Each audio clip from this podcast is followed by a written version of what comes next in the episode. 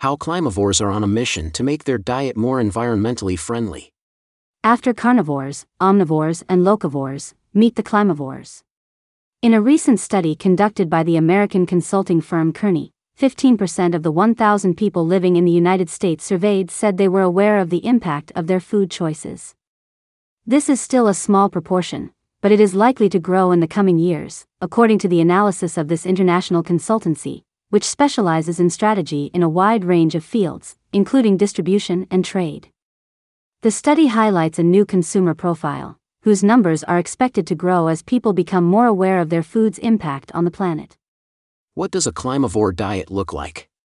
Climavores might look for plant-based alternatives to beef, for example, or buy seaweed instead of farmed fish, as well as organic and preferably local food. Essentially, these are all ways of creating a more climate-friendly diet.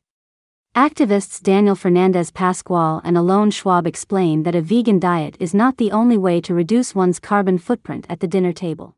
Indeed, they are more focused on production systems as a means to judge whether a particular food is acceptable.